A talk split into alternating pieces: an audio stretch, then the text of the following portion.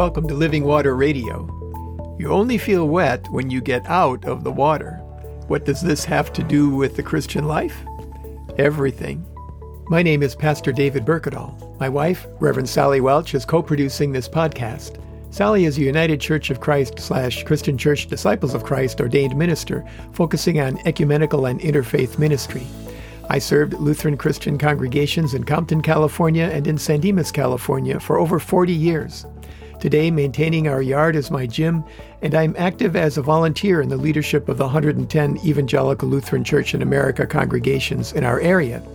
Check out our first Living Water Radio podcast, number zero, Welcome and Introduction, for more information about us and this podcast. You probably learned in grade school how important water is for life. We can go between one and two months without food, but only about three days without water. Our bodies are about 60% water. Every cell in our bodies needs water. It carries nutrients and oxygen to them. It helps flush out waste products and helps to regulate our body temperature. Our heart and our brain are 73% water. Our lungs are about 83% water. Our bones, bones, are 31% water. What happens when we get thirsty? We are finding out that water moistens the tissues in our eyes, nose, and mouth, and without it, they get dry. Do you know how much water you should drink every day for optimum health? Take your body weight in pounds and divide that number in half. That number is the number of ounces of water you should drink every day. Water is one of the most common things on Earth. About 71% of the Earth's surface is covered with water. The oceans hold about 96.5% of the world's water. Do you see what a big deal practical desalination would be? People are baptized with water. It's one of the most common things on earth, yet it is the means with God's word by which God's grace is made manifest in us. Martin Luther, the 16th century church reformer, wrote in his Small Catechism, a little pamphlet he wrote for teaching the basics of the Christian faith, and which he read from every day, this about holy baptism. What is baptism? Baptism is not water only, but it is water used together with God's word and by his command. What is this word? In Matthew 28, our Lord Jesus Christ says, Go therefore and make disciples of all nations, baptizing them in the name of the Father and of the Son and of the Holy Spirit. What benefits does God give in baptism? In baptism, God forgives sin, delivers from death and the devil, and gives everlasting salvation to all who believe what he has promised. What is God's promise? In Mark 16, our Lord Jesus Christ says, he who believes and is baptized will be saved, but he who does not believe will be condemned. I'll put a link in the show more or comments section below to a site where you can download the rest of Luther's explanation of baptism in a free digital copy of the Small Catechism. Baptism means that we have died. Paul writes in his letter to the Romans, the sixth chapter, starting with the third verse do you not know that all of us who have been baptized into Christ Jesus were baptized into his death? Therefore, we have been buried with him by baptism into death, so that just as Christ was raised from the dead by the glory of the Father, so we too might walk in newness of life. For if we have been united with him in a death like his, we will certainly be united with him in a resurrection like his. I once read about the first missionaries to the Fiji Islands. At that time, Fiji wasn't the site for destination weddings. The occupants were cannibals. No ship would go there. They would only drop anchor long enough for people to bring boats out to the ships with fresh water to trade for consumer goods. The missionaries had to buy tickets to Japan, and when they got to Fiji, they asked the captain to drop them off there. The captain said, You can't stay here. If you go there, they'll eat you. If you go there, you'll die. The leader of the group said, We died before we came.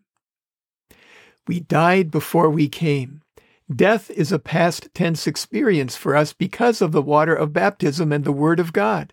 The resurrection of our Lord Jesus Christ that we celebrate in this Easter season means that we will be with him and all baptized believers forever, starting from the hour of our belief and our baptism. Danish philosopher and theologian Soren Kierkegaard once remarked that the hardest kind of Christian to be is a Christian in the Christian land. It's hard to see the radical transformation that Jesus brings to our lives in the power of the Holy Spirit through baptism if we see so many other transformed lives around us, or even just their influence or behavior. But it's there, even when you don't feel it. We walk wet in those baptisms every day, but we don't feel wet. We walk by faith every day, but sometimes we don't feel faithful. You don't feel wet until you get out of the water. We often don't feel our faith until we are out of an environment of faith or of a country that has been shaped by Christian values, even as it becomes increasingly secular. Here in California, it looks like we're moving from another year of insufficient rain into another year of drought. It looks like we're moving into another spiritually dry spell as well. We are continuing the secularization that we've seen happening for years. A new Gallup poll published at the end of March indicated that for the first time in the history of the United States, fewer than 50% of adults, at 47%, say they belong to a religious congregation. In 1999, that figure was 70%. In 1939, when the survey started, that figure was 73%. The decline has grown exponentially over just the past few decades, and it has happened among all age groups. It continued, but only by a few percentage points through the pandemic. Interestingly, college educated people show a lower rate of decline than those without a college education. What the survey doesn't tell us is what it means. Church membership does not necessarily mean religiosity. It's possible, as some have observed, that as our culture makes it more and more possible to feel good about oneself, our chief secular value, without being a member of a religious organization, we are losing people who needed a social organization, a family, a place to experience personal power, and to be engaged in a tradition of social service without any interest in repentance and a new life defined completely by a living relationship with the one true living God that produces all these things. What do we have to offer a world that is increasingly less interested in church membership, but streams of living water? What do we have to offer but the power of the Holy Spirit to bring hydration to a spiritually dehydrated people who often can't even put a name to their thirst? A Pew Research Center study found that 3 in 10 Americans reported a stronger religious faith when the pandemic was growing last summer. Timothy Keller, a widely respected Presbyterian pastor and author who developed a growing church approaching megachurch status, I think, in Manhattan, recently tweeted both secularism and devout faith are growing. What's going away is the mushy middle of everyday religiosity. Maybe that's true. We in Southern California depend upon waters from other places. The history of Los Angeles is the history of water wars and the redirection of the Colorado River to the thirsty cisterns of LA.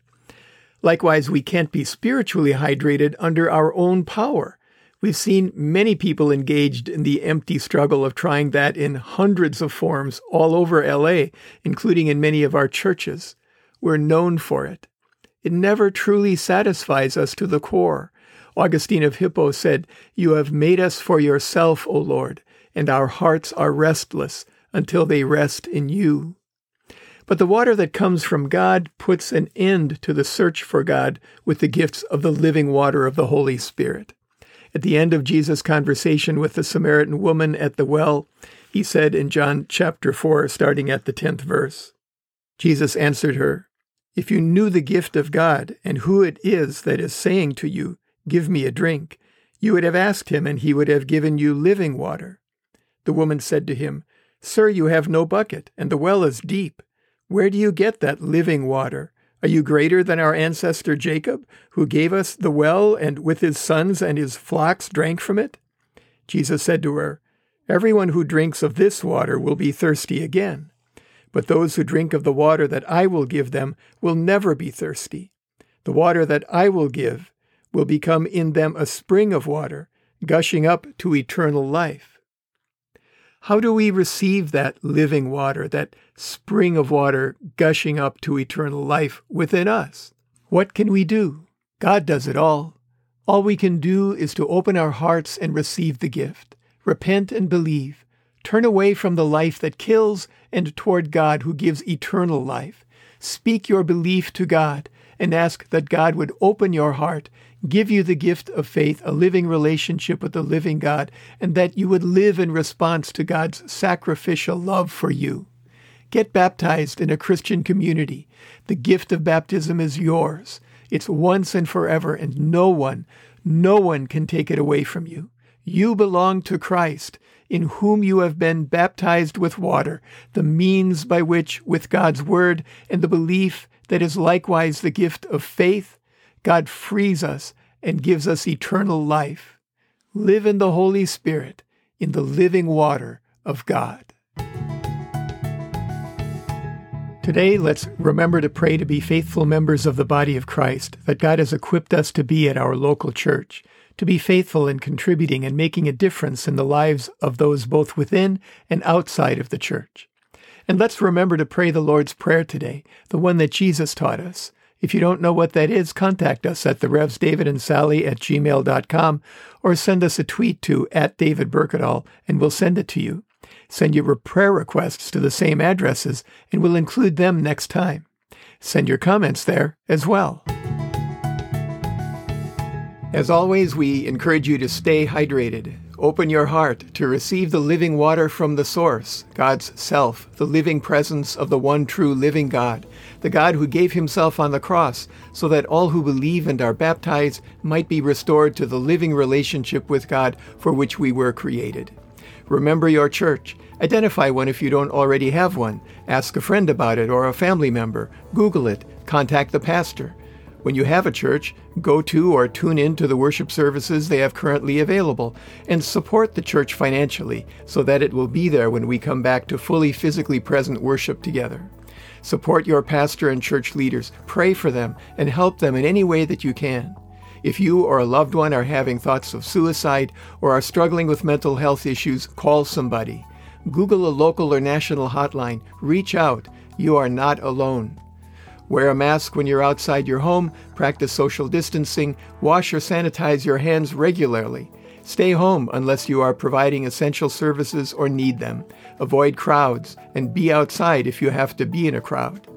Be kind to everyone you come into contact with, especially those who are sacrificing their security to provide for yours. Thank you for listening to Living Water Radio.